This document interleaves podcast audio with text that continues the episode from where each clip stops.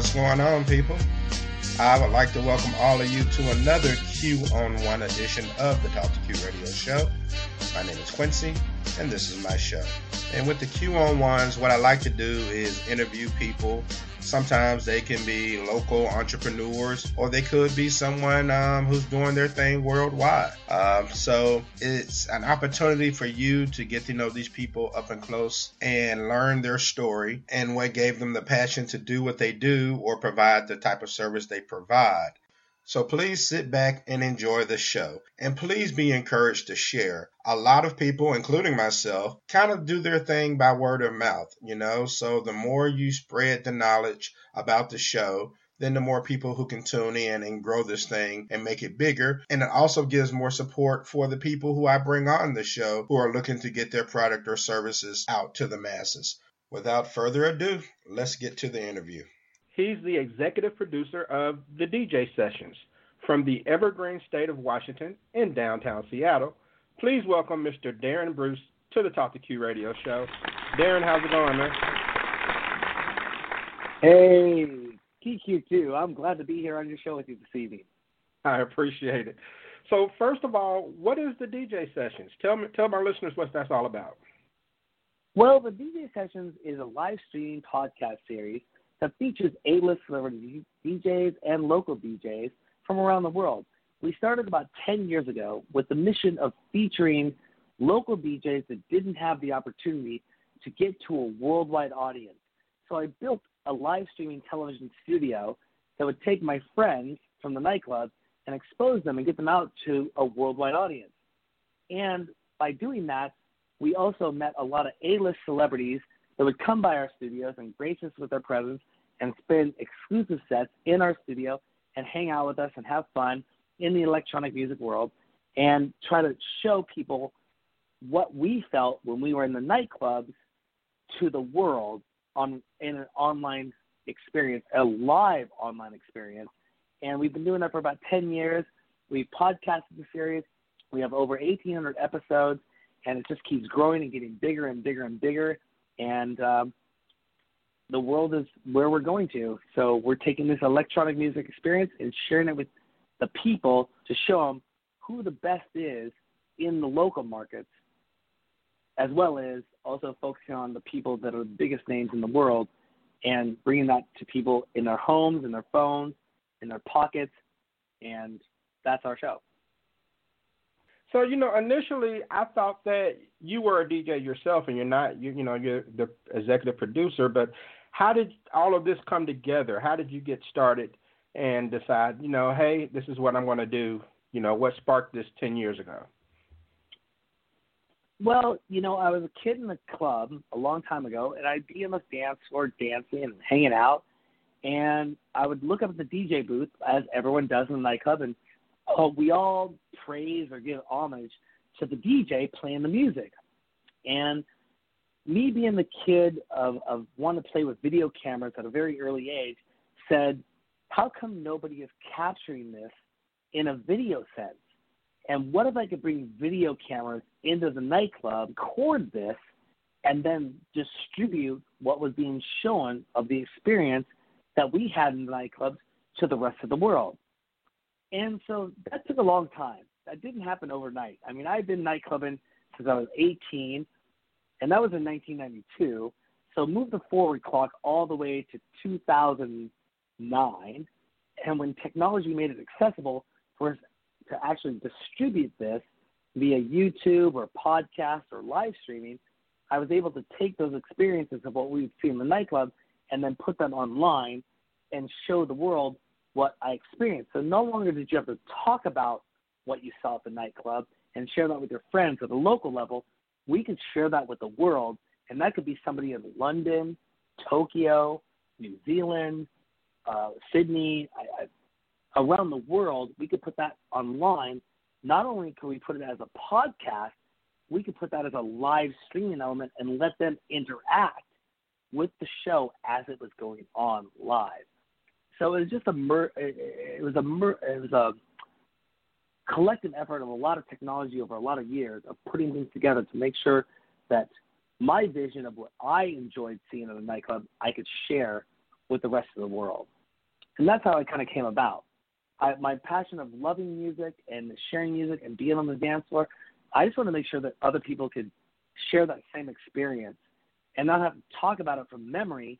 They could go back and watch it and listen to it and hear that DJ set and say I was there and or I participated in that and and make sure we can collectively bond in a worldly mission rather than just a local mission, if that makes sense.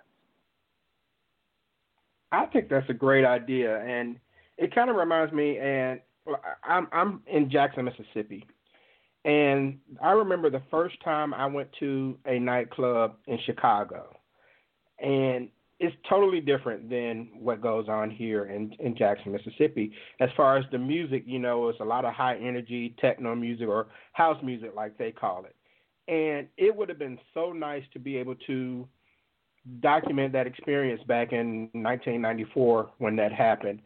And so I think what you're mm-hmm. doing mm-hmm. now is great because it gives people an opportunity to see what it's like in other cities and be able to experience some of the same um, it's the same fun and, and instances that people are getting um, in the local area. So I think it's a great idea what you're doing. Well, I and I didn't start on in electronic music. My first experience of actually being in the club and being part of a television show started with a hip hop television show, a public access television show out of Seattle called the Cool Out Network and it was so funny that I actually was on a date. It was this is 1992. I was on a date. I was in a nightclub, and the date was kind of going so-so. But out of the corner of my eye, I saw this guy with a camera, and there was a host, and they were talking, and they were doing their thing. And I walked over to him. I said, "Hey, what are you guys doing?"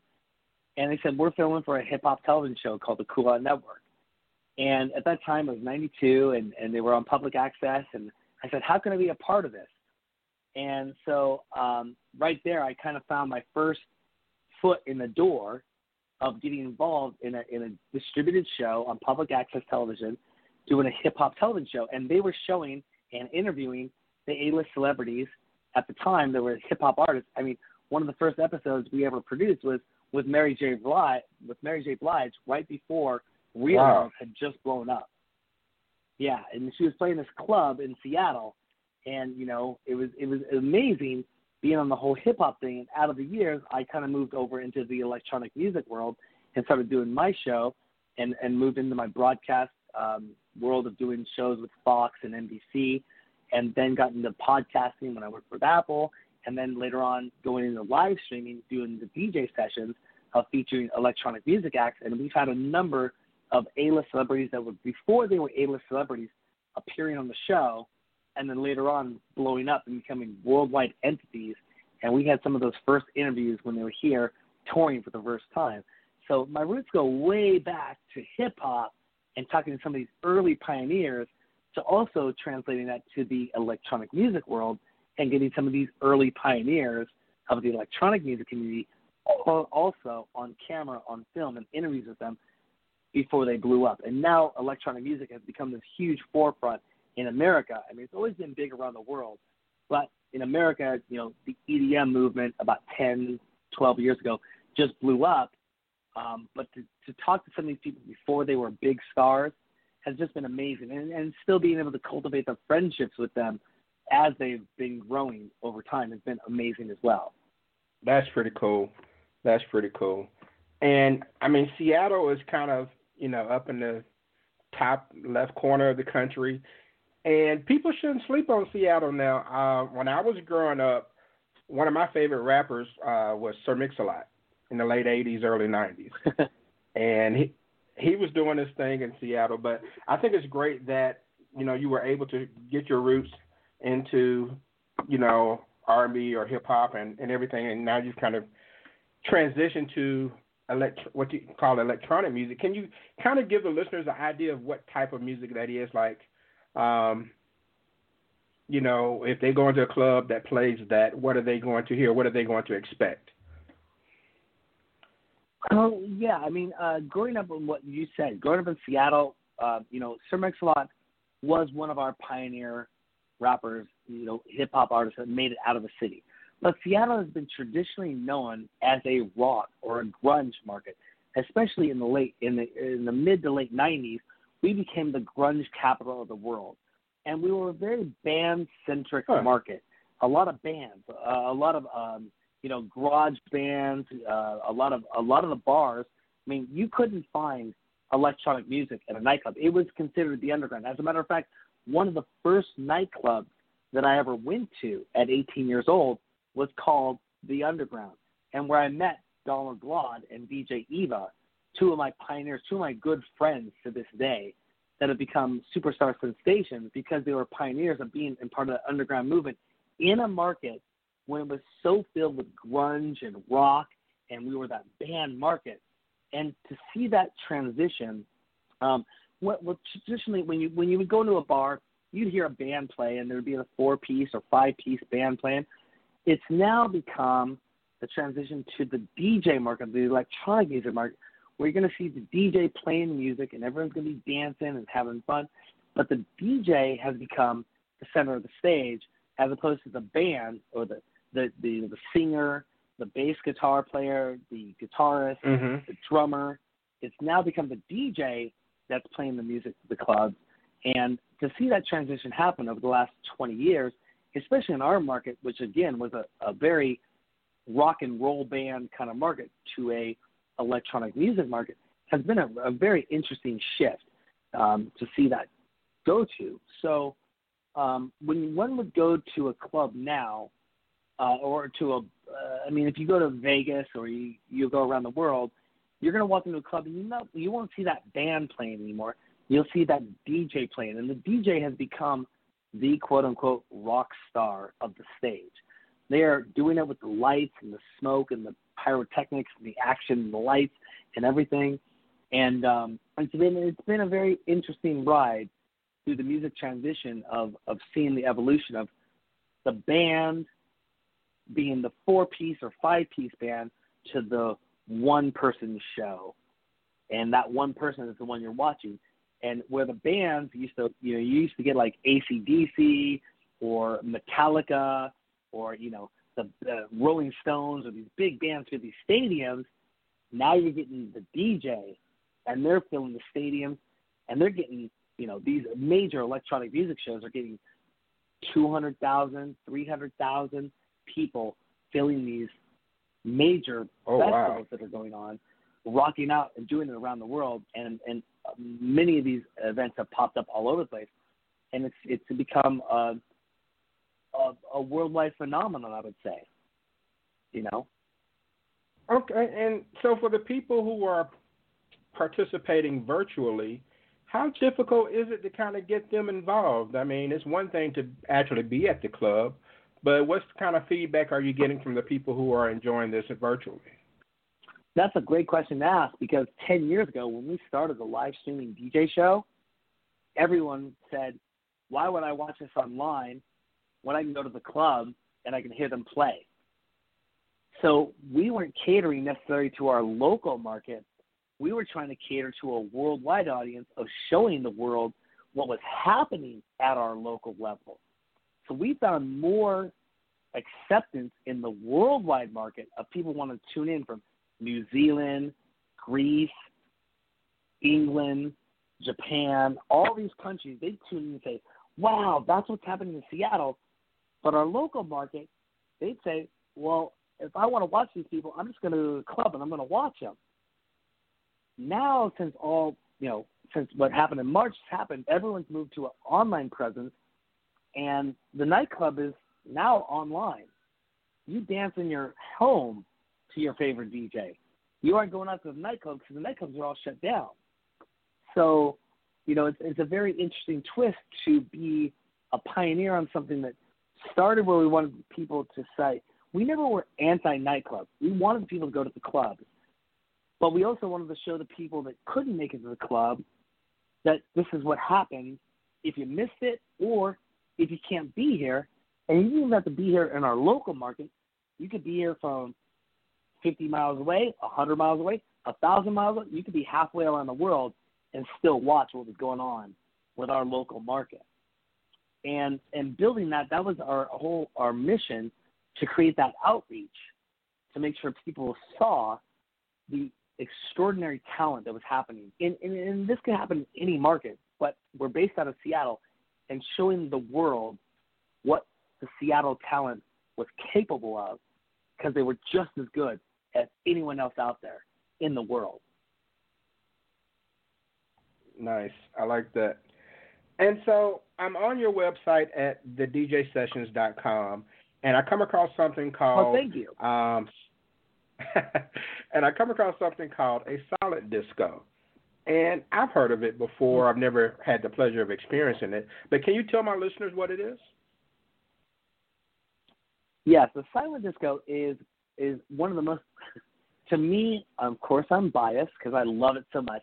A silent disco is the ability to throw an event, throw a show, and instead of listening to it over a loudspeaker system or like what you're traditionally used to of hearing the music come over and everyone's listening to the same thing, you put on these headsets, and in the headsets, the music is transmitted through these headsets.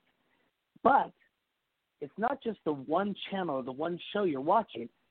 With our silent disco technology, I can have four DJs playing at the same time over headsets, and you can choose what channel you want to listen to. Not only that, you don't have to be in front nice. of the stage to listen.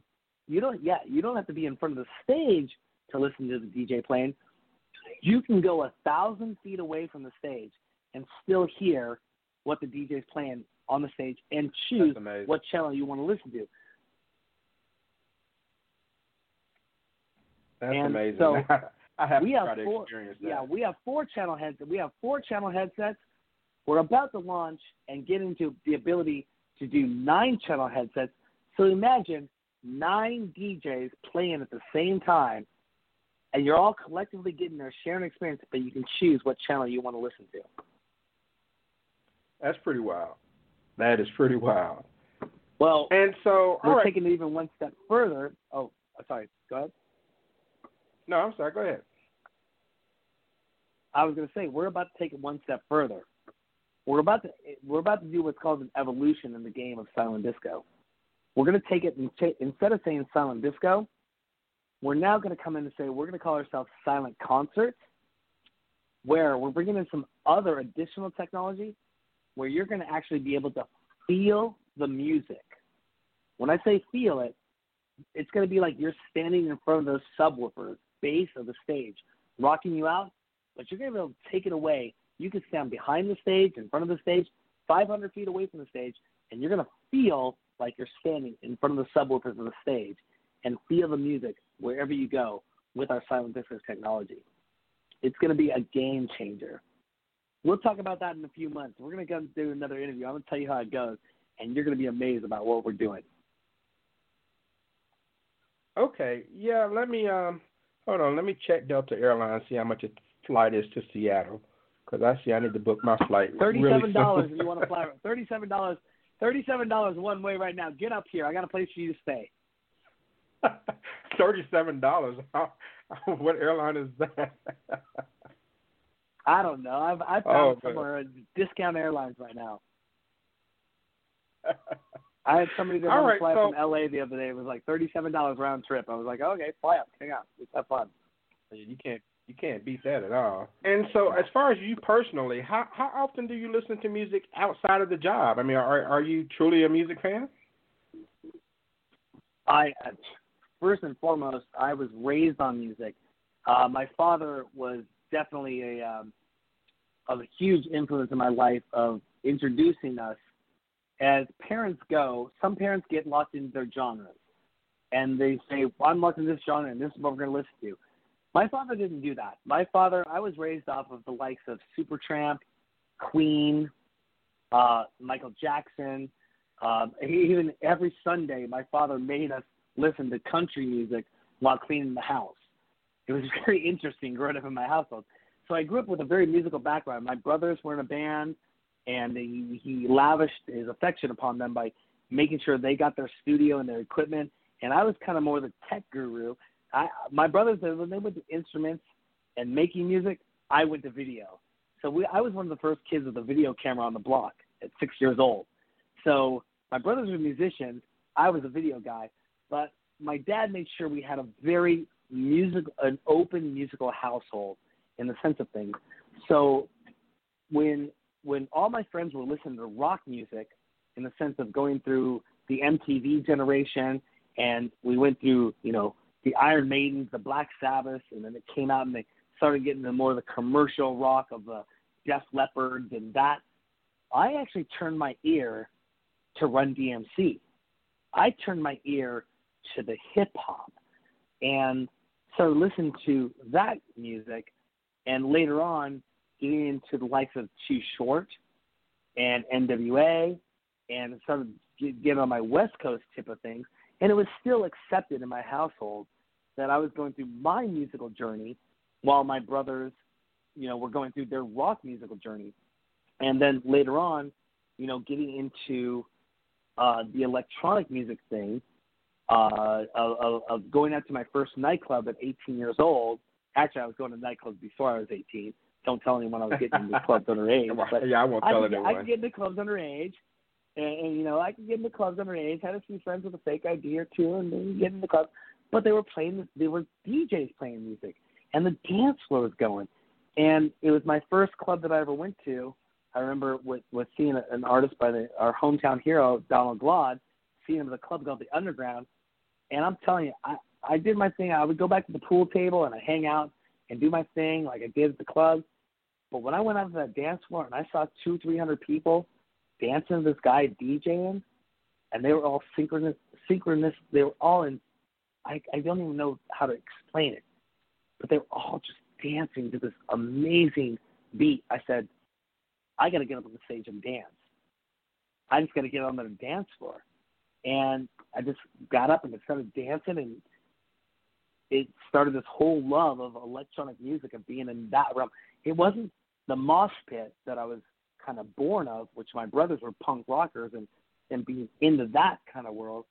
This was my dance floor. This is where I wanted to be, and um, I never looked back.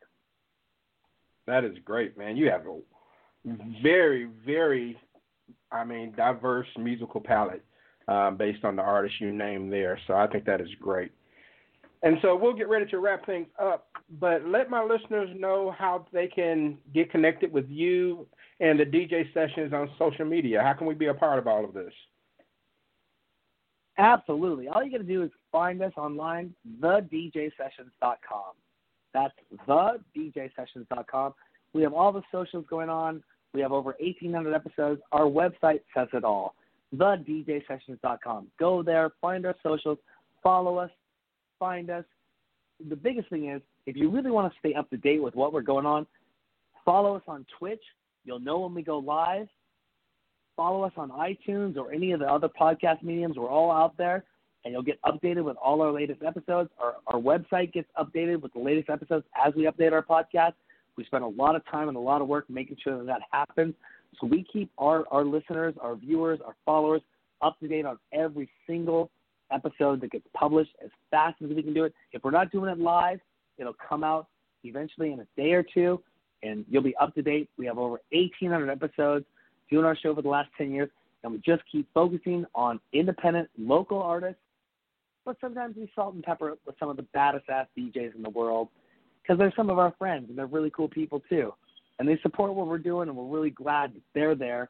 So, again, go to the djsessions.com and you'll find out what we are and what we do. All right. Can definitely do that. I've been to the website. There is a ton of content out there for people to check out.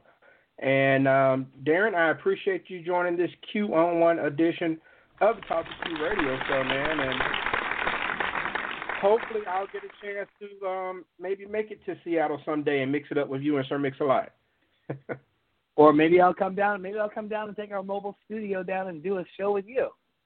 Hey, that's great. That's great. There are plenty of people here looking for something new to do. So, um, especially with that silent disco, man, I think that'd kill it down here for real. We're planning we're planning a road trip here soon. It's called the Freeway Sessions, the fastest moving DJ show in the world. All right, sounds like a plan. All right, I'll talk to you soon, Quincy. Thank you. And that's going to do it for this T2Q podcast. Go to talk2q.com, and that way you can sign up for the email newsletter and be alerted to new shows as they come out. I'm on Twitter at Talk2Q, and that's Talk, the number two Q. So I want to thank all of you for listening to this podcast of T2Q, and I'll see you next time.